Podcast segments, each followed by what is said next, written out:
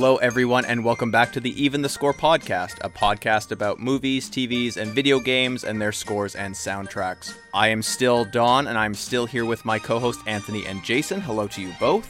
Oh, hello. Hey to everyone who's uh, giving us, uh, checking us out today on this podcast. So, what we decided to do for our second episode, because we are knee deep in the holiday season, we decided to go through our favorite holiday movies and TV shows and uh, talk about the the importance of those to to us in our lives, and specifically talk about the music involved in each of those productions. So I think we have some movies and some TV shows on on deck here that really do speak to each and every one of us.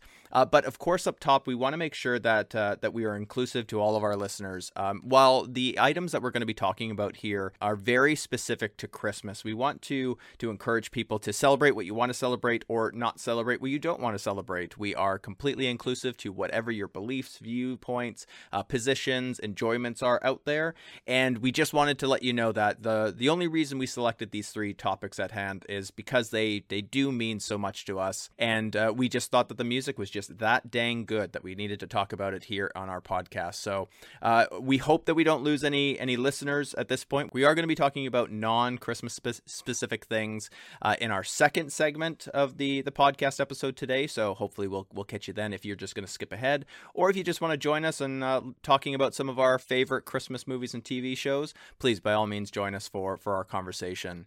Um, so what I thought we would do is just go one by one and talk about what we had selected on the list here. And I think we're going to go first to Anthony. Anthony, if you want to go ahead and tell us about uh, what uh, what you want to talk about today. Giddy up. Well, for, first of all, thank you and very well said, Don, with regards to Christmas focused episodes. Um, yeah, I think we're obviously trying to go from our holiday centric theme, but uh, clearly all three of us were raised in a like Christmas themed household. So I think uh, it's also important to mention that I was raised Catholic, but and I celebrated Christmas, but I don't celebrate Christmas in like the traditional Catholic way. I definitely it's very surface level for me. I like lights. I like songs. I like fun things. So I think a lot of celebration when it comes to Christmas for me is steeped in memory and uh, memories of the joy I felt at that time. But it's not necessarily the focus. The religion is the focus of it. It's more of like what was going on at that time. And for me, I always listen to Home Alone soundtrack by John Williams. Uh, this time of year is so cold in Ontario, and it can get so like yeah, like just dreary, and the sun goes down a lot earlier, and we're closing in on Night Day, which is uh, December 21st, the shortest day of the year. So I always found when I was growing up that Christmas lights around this time of year were so uh, like bright and uh, the music was so jovial. And I remember distinctly in 1990 when this movie came out, being in a theater and watching the trailer for it. And it must have been the year before it came out, or maybe the summer, or whatever it was. But they specifically played the the Nutcracker theme or the dance from the Nutcracker, but sped up a little bit. Where are you going? Plane! When the McAllister family left on their Christmas vacation... Did we miss the plane? No, you just made it. Yeah! They forgot one small thing. Have yourself terrible feeling. I remember distinctly listening to that trailer, that music in the trailer, and being like, I want to see that movie. Like, I knew that from the Christmas, I knew that from the Nutcracker, but to see it in that context, I was getting really excited. So, fast forward to December 1990, and I distinctly remember sitting in the theater and just watching that movie with awe. I loved the story. I was the exact same age as Kevin, the main character. So the whole concept of being left alone and, you know, comically fighting off bumbling thieves uh, really was up my alley. And I totally had a blast with it. And so for me, a lot of times, I come back to this because it's a Christmas staple. It just has so many fun themes and um, John Williams really like the movie has some like pop songs, uh, like Christmas pop songs in it, but he really does create, I think, something so magical. And um like i think don we've talked about um how widespread john williams career is. And uh i think it's funny that he can go from something like star wars or you know scary like jaws to like something so personal and magical like home alone. Um and one of the really fun things about this soundtrack that i've even kind of gone through right now is going back to listen to it and then listening to the Harry Potter scores he does in the early 2000s. And the groundwork for those Harry Potter soundtracks is clearly in Home Alone. Like you listen to that and there are small little things that I'm like, oh yeah, that's the Hogwarts theme. Oh, there's like Diagon Alley. You just have these little little things that it's like really fun to kind of discover what it is he's laid the groundwork and how he references references himself in the future. Um, so I had a lot of fun. I always have a lot of fun with this soundtrack.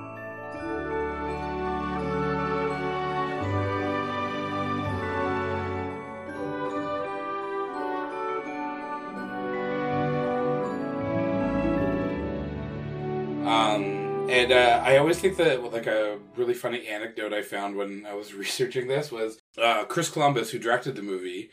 He didn't originally uh, have John Williams in mind for it. He had the this uh, producer, uh, sorry, this um, sorry, let me try Composer? that again. yeah, he had a composer named Bruce Broughton in mind that was originally going to do it. Who he had done stuff like Hawaii Five O and Dallas, the music for Dallas. Can you imagine if Home Alone had been scored by the guy who did Dallas? I hope I can find a clip and I can say, I bet it sounded something a little like this. And then it'd go into Yes. sleigh bells and the Dallas theme. and just a little bit of rich. anyway, so uh, he uh, wasn't able to score the movie. So Chris Columbus is kind of lost. He just calls up his friend Steven Spielberg and was like, "Hey, Steven, have you got somebody in mind for my movie?"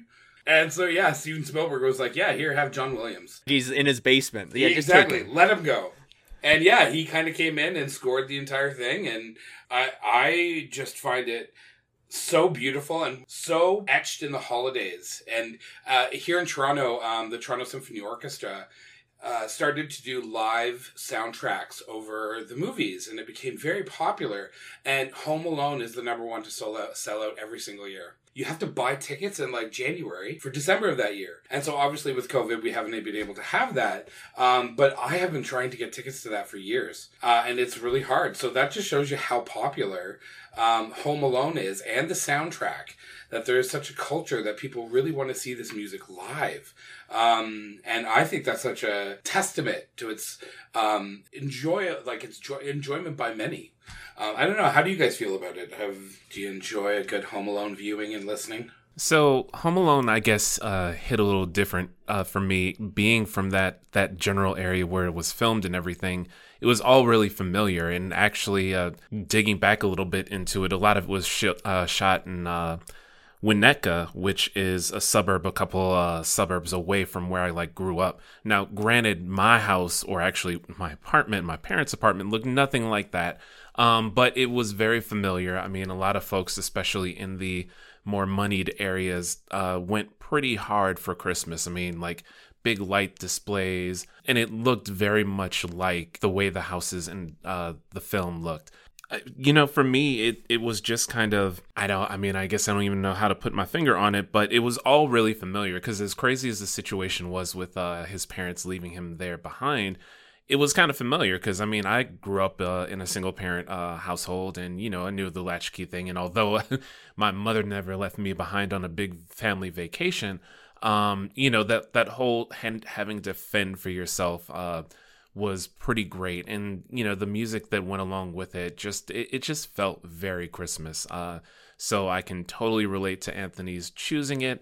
It is a great film and you know great holiday music to boot.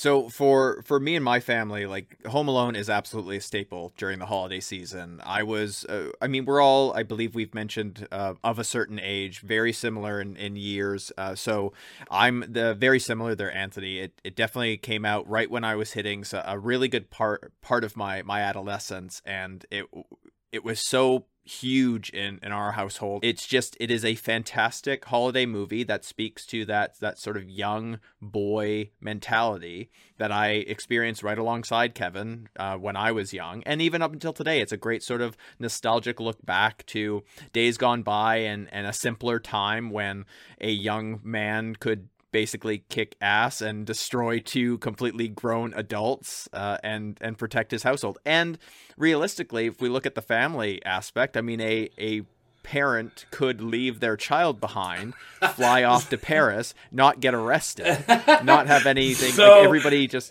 Yeah, essentially, like the child endangerment in that movie is quite striking, Yeah. and the fact that it's wrapped up in this funny little uh, happy package, um, and even in the context of the sequel, that they did it again, you're just kind of like, when are Child Protective Services going to come inside this family? Because WTF, like, Exactly. And of course it's a movie that couldn't happen today. I think a lot of the the things that we consume are now all prefaced with well this this thing couldn't happen in our day because there are cell phones. There's tons of security systems that you've self-installed. Uh, Kevin wakes up realizes he's alone. Parents call him on the cell phone. Things are fine. Go to whoever's house. And then it's the end credits and we hear a great John Williams score again. So, Anthony, are there any other um, specific elements of the the soundtrack or the score that you wanted to to kind of highlight before we we move on to Jason?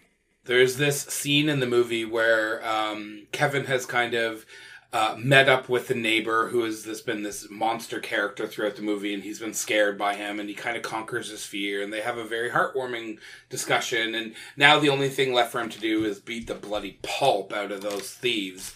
In a very comedic way, though. But uh, there's this scene in the church where they have the Carol of the Bells, and it's such a retooling of it. Um, but I think it really speaks to what John Williams did here is that he did take some some original compositions like that uh, scene. The uh, I think it's called like the Russian Trepak dance from the Nutcracker, and he took it and he sped it up a little bit and he made it its own. But similar throughout the movies. I think he, this is really the biggest piece that uh, is really well known for me and a lot of people when I was doing research. The streaming on this at like December 1st for the Carol of the Bells track in the Home Alone soundtrack was at uh, 106 million.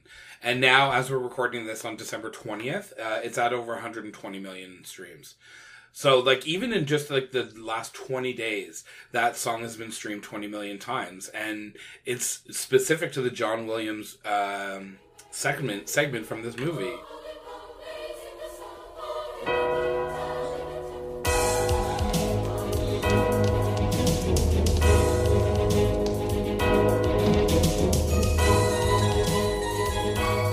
So, uh, uh, yeah, I just think it's really amazing that something that came out about child endangerment 20 years ago can have so many, sorry, for 30 years ago? Is it 30 years ago now? Oh god, don't date us like that. Huh, it is. oh my god. It's gonna hurt. Anyways, um, yes, I'll end on that to be like 30 years classic is what I bring to my Christmas listening.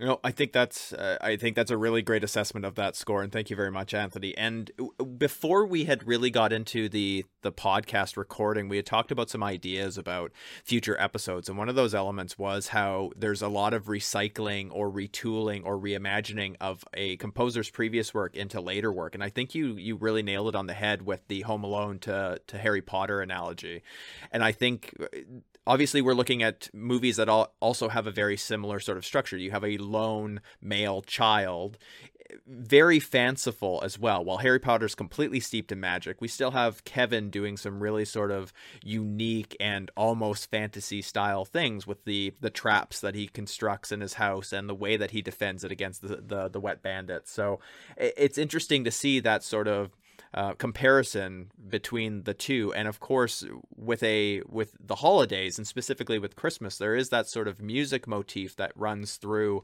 home alone and, and can kind of go into other genres because it is kind of plink plonky music and lots of bells and lots of uh, choruses and I think or lots of choirs. And I think there's some really really interesting sort of dualities between between what you said between um, Home Alone and and what uh, what Harry Potter was doing. So thank you very much for for that so I think we'll pass it over to Jason Jason what did you bring for us today So the film that I or the soundtrack to the film I want to talk about is uh the the soundtrack for A Charlie Brown Christmas. Um, that that album is such a great holiday. Like it really is emblematic of the holidays for me, and it doesn't feel quite right uh, without playing that at least a few times leading up to Christmas. You know, the the great thing about it is that uh, the you know the Vince Guaraldi trio they definitely have lots of standard Christmas songs on there, but they're only standard for a little tiny bit. You know, I mean, a few bars into the songs, and they'll launch into, you know, what is really great, really great jazz. Um, you know, even just starting from "O Tannenbaum" or whatever, kind of how the the film starts out. It's just sort of it, there's just something very comforting about it the, the one song that's probably the most emblematic of that uh, soundtrack is "The Christmas Time Is Here." In that film, Charlie Brown was really just trying to live his life. I, I mean, he he was kind of down, kind of depressed, and just trying to find his sort of Christmas way. And obviously, all all of his friends and whatnot around him were giving him business at various points of the film. But I think that's why jazz was such a great choice for the soundtrack because jazz is really all about sort of like understanding the standards, understanding what the the sort of the guardrails are in music and then doing your own thing in between. And that is really what Charlie Brown was just trying to do, do his own thing, as well as what the uh, the trio did in producing this. I mean, the trio was really just a piano, bass, and drums, and they did their thing so very well. I mean, just the most simple of arrangements, and the music just really speaks to you. And going back to that Christmas time is here, there are two versions of it. There's one uh, with vocals where, like, you know, it sounds totally like a a children's musical because apparently they were going for that effect but I actually I find myself gravitating more towards the uh, the non-vocal version, and really because there's this kind of like this sense of melancholy in it, and you know while it's definitely very Christmas and it's very soothing. There's also this sort of, I think, recognition in the music that people may be going through some things during this time of year, whether it's uh, being alone for the holidays or you know missing a, a loved one that may have uh, passed away or something like that. There's there's sort of like that recognition even within what is a really nice christmas song. And i think you know if your situation is such that especially in 2020 where things aren't quite right you know obviously you might be missing your family or uh, not be able to connect in the way that you want to there's sort of that while it's totally fitting to sort of have that music on, have your cup of cocoa and like your snuggie or something like that, and you know, watching kids play in like the snow or something, kind of like how they did in the beginning of the film, it's also well suited for just, you know, obviously not making yourself too sad, but recognizing that there might be some sadness around this time of year for you too.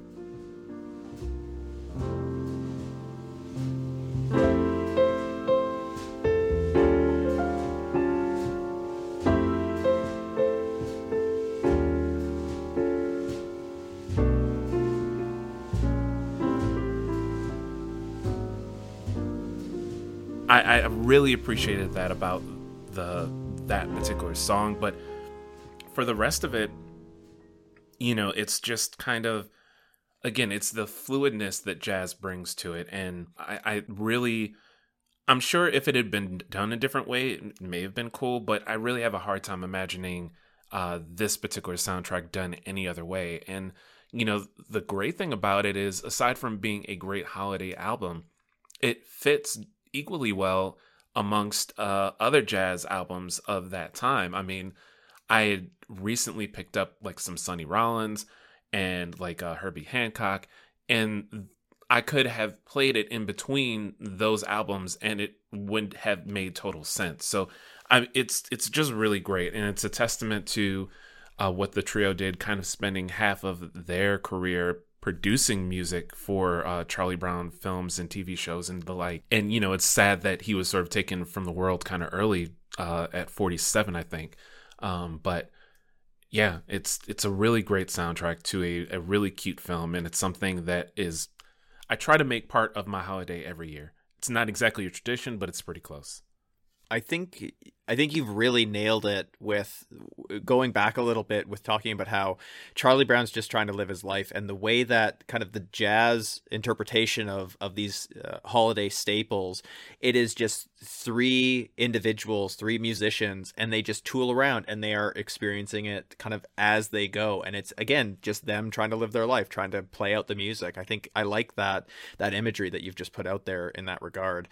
And and I for me a Charlie Brown Christmas is absolutely again one of those staples, and that's probably more so even than Home Alone. It was the thing that I constantly watched and still continue to watch up until this day. And I've always found that um, Vince Guaraldi trio and the music that's been put into a Charlie Brown Christmas has just been so outstanding for me, and in kind of the ways that you talked about. There, there's differentiations upon the standard. And i've always felt like myself there's the standard uh, picture of of who i should be in relation to where i grew up and and my upbringing and my education and religious standpoints from way back when i was younger to today i'm very much different. So i like to take that sort of I like that view that you've provided it and take it and kind of em- embrace it and look at it in a in a new way that you've kind of just framed here, which is uh, fantastic. And of course, it's just really great music. It is so musically simple but complex all at the same time and it just hits right for me in regards to that's how I want to celebrate my holiday season. Laid back, relaxed, adjusting, improvising, doing different things as necessary, but still kind of keeping a little bit of a traditional aspect to it, but obviously looking outward and experiencing the emotions around the holiday season because for me it's it's always been very different in the during during the holidays no matter where I've been. Yeah, I really liked your breakdown of that soundtrack. Um and just the Charlie Brown Christmas. Mine is like um I I have less attachment to this because I didn't really get into it until I was much older. And so I uh, can really appreciate it now, and especially uh, your discussion about the Christmas Time is Here version with the off key singing. I think is so. It just reminds me of Christmas pageants. reminds me of like exactly what it's supposed to be representing, which is kids being kids at Christmas, but also just that underlying message of the commercialization of Christmas. It's so amazing that they were able to bring that message and how popular that is. Um, so yeah, I found that as I get older, I'm coming around to a Charlie Brown Christmas more uh, more frequently, and I it's actually a purchase I made a couple years ago on vinyl, um, and I love playing it at this time of year. It's such a fun, calming soundtrack.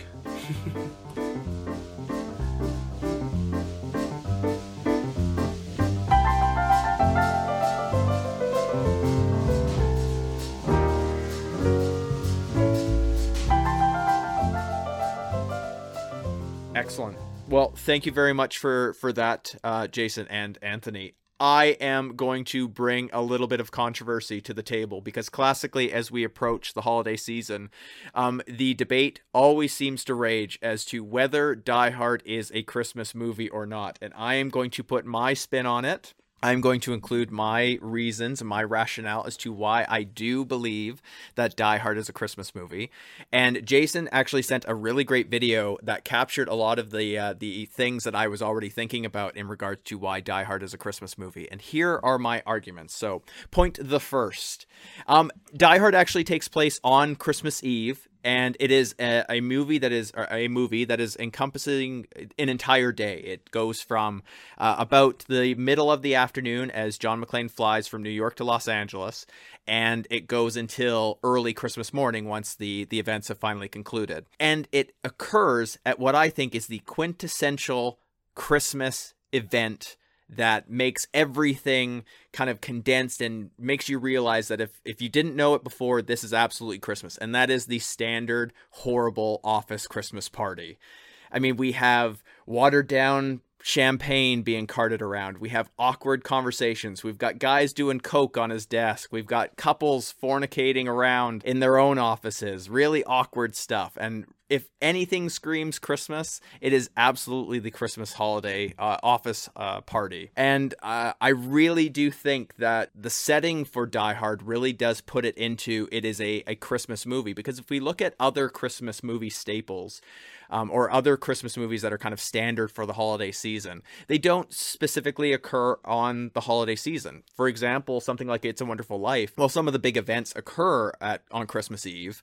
Um, a lot of the movie follows George Bailey's life throughout at different periods of time, and there's huge focuses on different settings, um, like him, him at different ages, and uh, talking about the war, and talking about him going off to college or travel, and it occurs at, at different months. So that movie kind of stretches out across a whole bunch of different seasons, whereas it, do- doesn't just specifically happen at Christmas. And the same with something like Miracle on 34th Street. I mean, classically, we think about a, a movie about determining if a, a person who's playing Santa Claus is actually Santa Claus.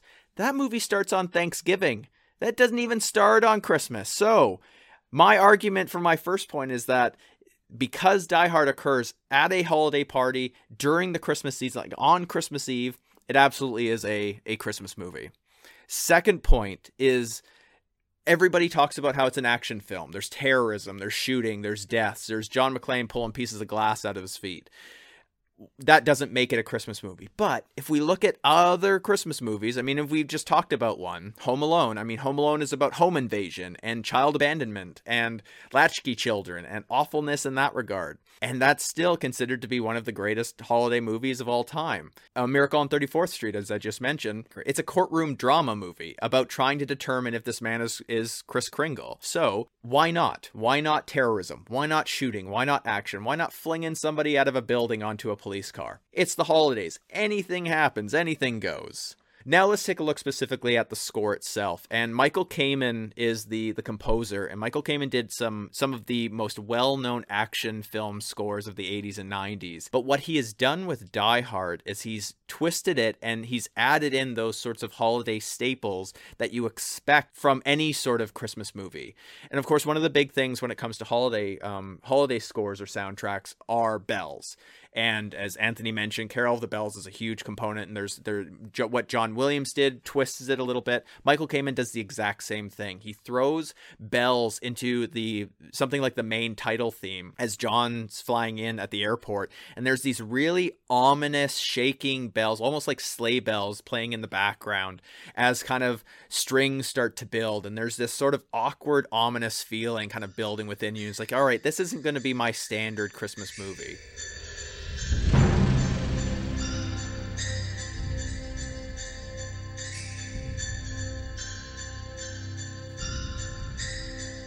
And what else uh, that Kamen does is he utilizes Beethoven's uh, Ninth Symphony, which I think, while it's not specifically associated with holidays um, in its writing or composition, it's been utilized so much around the holiday season that I think it's to build that, to bring that into it, similar to what John Williams did with with Home Alone, and again twist it and play with it and make it kind of fit the the genre of movie that uh, that he's working with. I think really does work.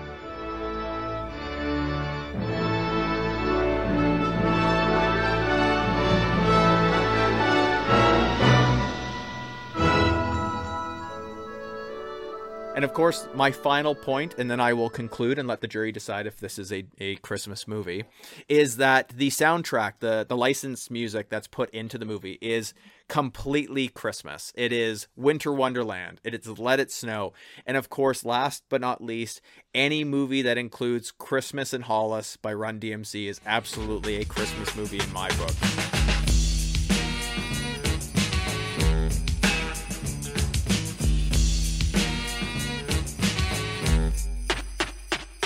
And really Christmas in Hollis, we're talking about um, a we're talking about a song where um, Run finds a million dollars in Santa's wallet and posts it back to him, and DMC just sings about how he's so looking forward to to dinner at his mom's and singing carols. I mean, that is wholesome to the core. It is absolutely specific to the to the holiday season and for those reasons i do believe that die hard is a christmas movie and i believe that the score within die hard really does represent that sort of holiday Christmas theme that you're you're looking for out of any of the movies that we've talked about today. I think what what Kamen does uh, with the the action theme really I it speaks so much to me in regards to what he's trying to to build within the audience.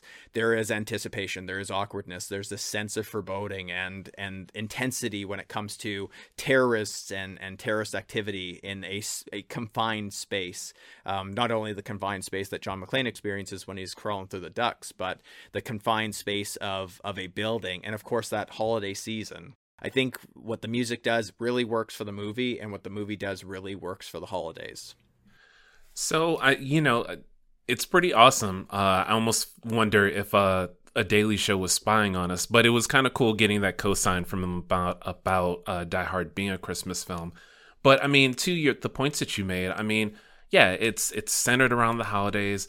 There's lots of holiday films. You know, the whole awkward office party vibe that you talked about before.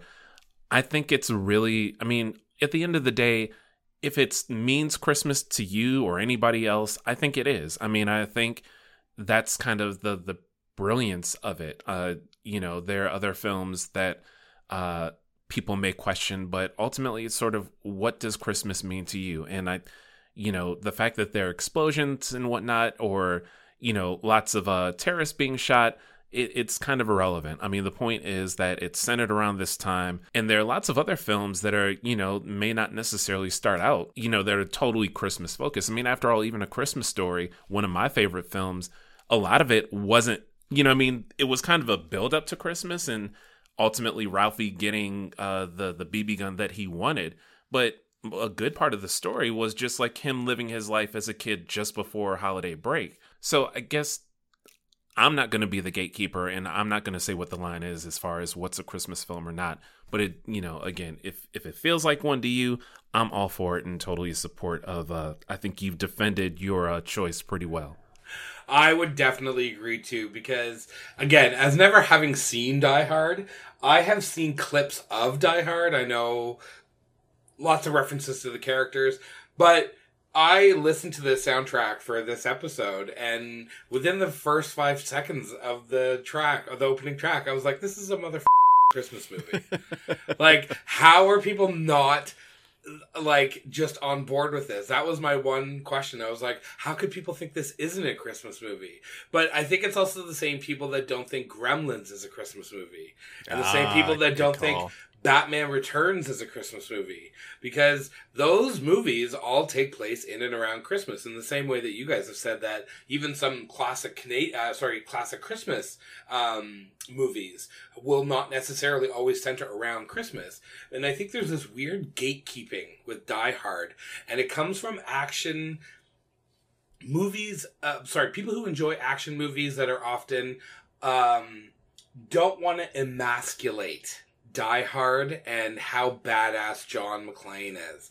And so like the softening of Christmas around Die Hard I think is a weird discussion. And I think you proved your point perfectly. Like you basically just laid it out to be like it literally happens on Christmas Eve. So I'm like for anybody who's like no it's not a Christmas movie I'm like I feel sorry for you.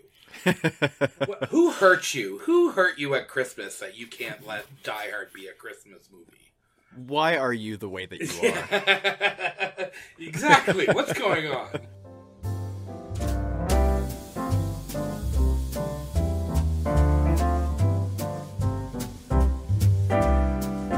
Thank you both for for that, and uh, I think uh, I think we've all provided some some interesting perspectives about some some holiday classics, specifically Christmas classics, that really do speak to our past, and hopefully our listeners really do uh, identify with some of those selections. And if not, we want to hear from you. We want to hear what your selections were.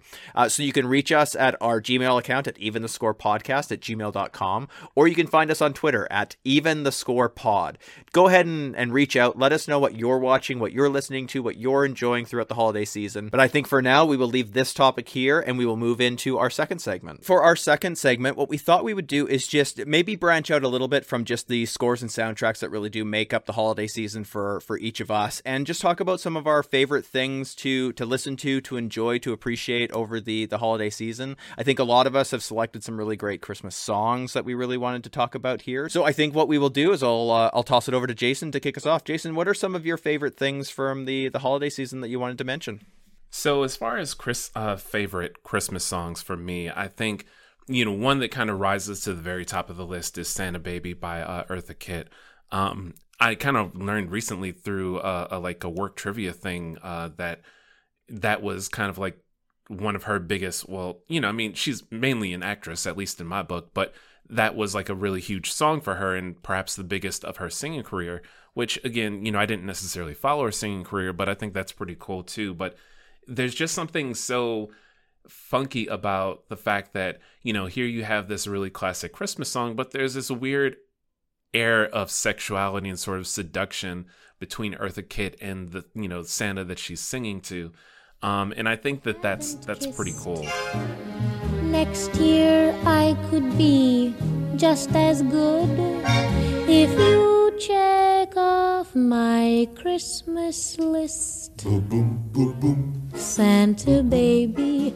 Another one of my choices is uh, I Saw Mommy Kissing Santa Claus by the Jackson Five. And, you know, I mean, maybe there's kind of a, a theme between this and a couple of the other songs I like, but I just, you know, the sort of innocence of Michael, uh, you know, in the beginning talking about, you know, basically, hey, mom, what are you doing? Like, you know, it's, just how that sort of launches out and just sort of their sound at the time as the Jackson 5 it's really really classic to me and it's kind of hard not to smile when that song is on.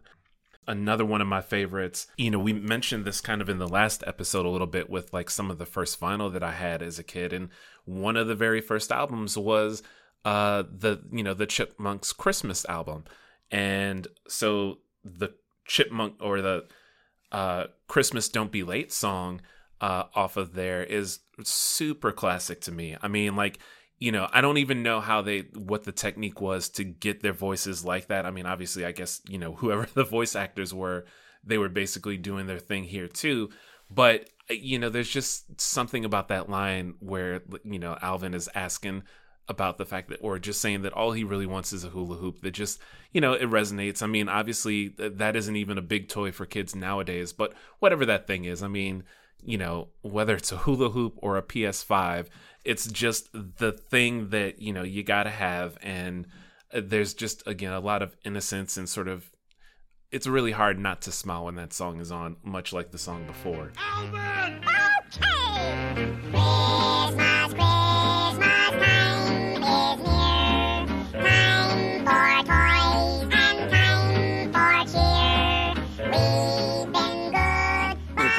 Thank you very much for that, uh, Jason. Anthony, what about you?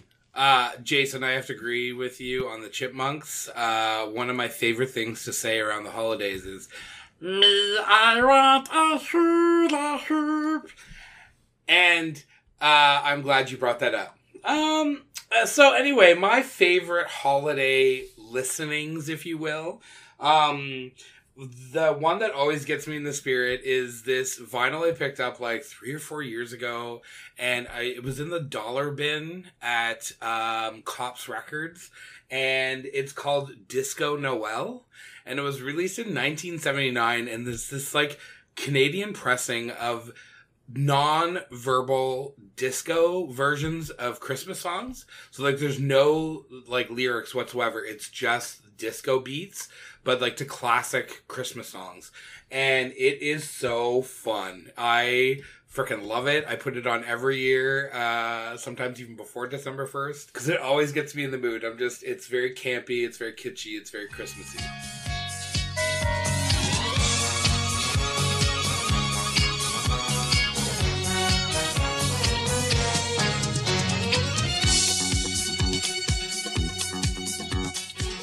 Um, that is definitely always on my play radar.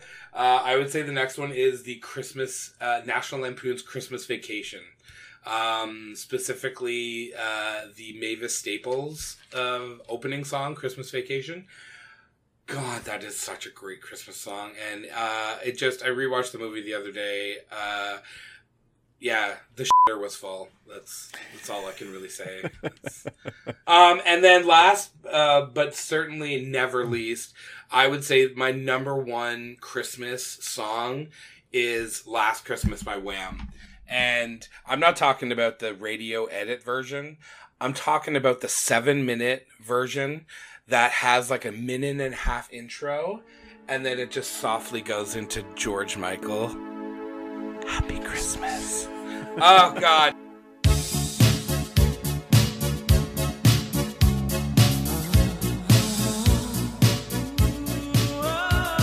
But uh, yeah, I would say La- Wham! Last Christmas is probably my number one Christmas song that I will always come back to and always put on, and uh, I will even put it on during the year. Like sometimes I'll just be the middle of July, and I'll be like, you know what, I need a Wham disc, uh, a Wham Christmas party right now.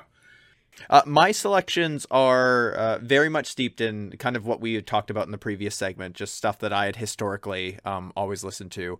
Uh, but w- the first one I want to talk about is more so what I found uh, into my 20s when I was going through uh, university, and that was uh, Barenaked Ladies' Elf's Lament.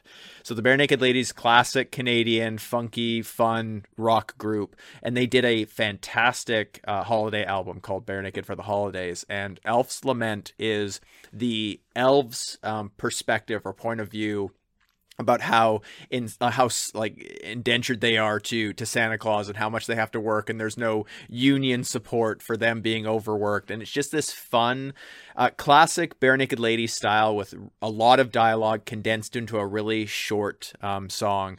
And it's just fun funky really enjoyable. That one I definitely throw on several times and I'll catch myself singing it like the first bunch of verses all the time. Even uh, during non holiday seasons it's just it's so it's such an earworm and it gets caught in my head constantly. Um, I really do enjoy it. Competition.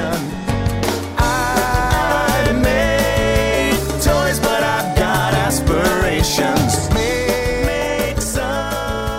Uh, the next one I like to talk about, or I like to listen to during the holiday season, comes from the album "A Christmas Gift for You" from Phil Fe- Phil Spector.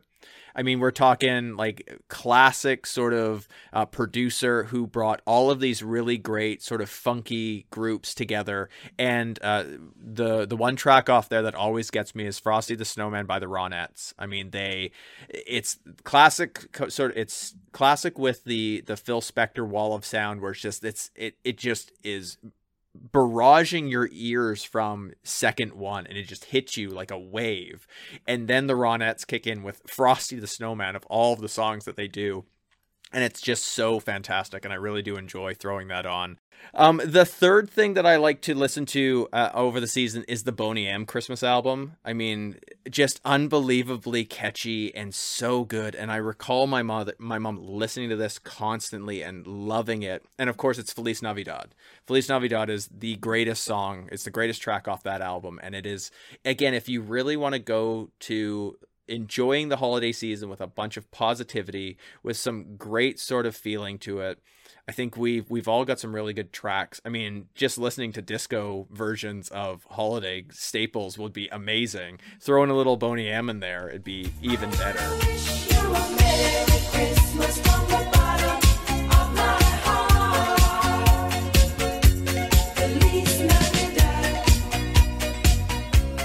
Those are definitely three of my my favorites and and yeah those are those are things that are always somewhere within my my ear space when it comes to to the holiday season. So before we close up this episode, I thought we would just go around and if there's anything else we wanted to recommend to people that they should enjoy during the holiday season aside from just taking some time for themselves. If you if you do have the opportunity to take some time off, if you are celebrating, if you're not celebrating, whatever you are doing, hopefully you're taking some time to take a breather and get yourself ready for hopefully a sea change going into 2021 do either of you have any suggestions for for our listeners as to uh, things that we would recommend? Sure. So, you know, I until recently I didn't even know that there were a group of people who didn't appreciate a Christmas story because, you know, I mean, I guess it's kind of part of me understands it cuz they show it over and over again on like all the major uh, uh cable uh networks like AMC or like TBS. But there is just something so charming about that story to me. Um, you know, uh, this little uh, funny glass uh, glasses wearing kid named Ralphie and his his brother and the family and you know the dogs the uh, from the neighbor and just like you know this this weird father figure um and and mother and just sort of like even though the scenery uh, was not like anything I grew up with, I mean, obviously, I, I, think that film must have been set in like the the '60s or something like that. But um, it just is a really, it's it reeks Christmas to me, and I, I don't really think any Christmas is complete without it. So, you know, even if you're not necessarily a fan of that film, give another another chance because I just think it's really a, it really is Christmas. The only other thing I would advocate for is if you got it in the house. I mean, obviously, you know, the, the eggnog is easy enough to get from your neighborhood grocery store, but little rum and eggnog um, definitely is also very Christmas to me, especially if you're a, of a drinking age. And it's a way to sort of uh, make the season bright. Uh, so I would definitely advocate for that, um, especially given the year that was 2020. For sure. Bring all the eggnog on and all the rum. Um, I would say my recommendations for this holiday season um, uh, is a very Kacey Christmas. Kacey Musgraves. Uh, I'm a bit of a country queen myself, and uh, as much as I love Dolly, and I will get into Dolly, don't worry. But uh, Kacey Musgraves is a my new kind of uh, current obsession, and she released an album called "A Very Kacey Christmas" about four years ago, and she does some amazing covers, but also she creates some new original songs. And I think what I like most about Christmas songs is original Christmas songs. I like covers and but I really do appreciate an original Christmas song and so she's created some really fun Christmas songs that are very catchy, very sad. Um, and so that would be my like top recommendation would be Kacey Musgraves. Well, with that, I want to thank you both uh, for uh, again joining me on the podcast here. Really do appreciate your your takes and your perspectives. Um, I just want to wish you both happy holidays. Enjoy your time away. I know that we're we're all getting some time away from from work, away from obligations there, and hopefully we all have time to recharge. And we just want to say thank you to all of the listeners out there. If you want to reach out to us and just talk to us about the episodes, if you want to discuss some future topics that you think that would be uh, really great for us to discuss, you can go ahead and find us uh, via our Gmail account at eventhe_score_podcast at gmail.com. Find us on Twitter at even the score pod. We'd be more than happy to hear from you. Also, we want you to go ahead and to subscribe to our podcast to wherever you listen to podcasts Apple Podcasts, Spotify, Google Play. We are on all of those platforms. You can find our RSS feed in any of those uh, platforms and go ahead and definitely give us some recommendations. Share us with your friends. And if you do listen to us on a platform that has a review system, go ahead and give us a five star review if you enjoyed us and uh, provide a really great uh, glowing review of our dulcet tones throughout your your earbuds here. Uh, we really do appreciate any support that we get from our listeners, and we just want to continue to grow this platform. So thank you again, Don.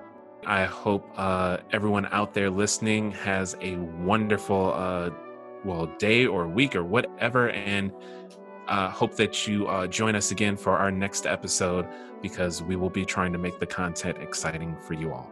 This has been the Even the Score podcast. We will catch you next time.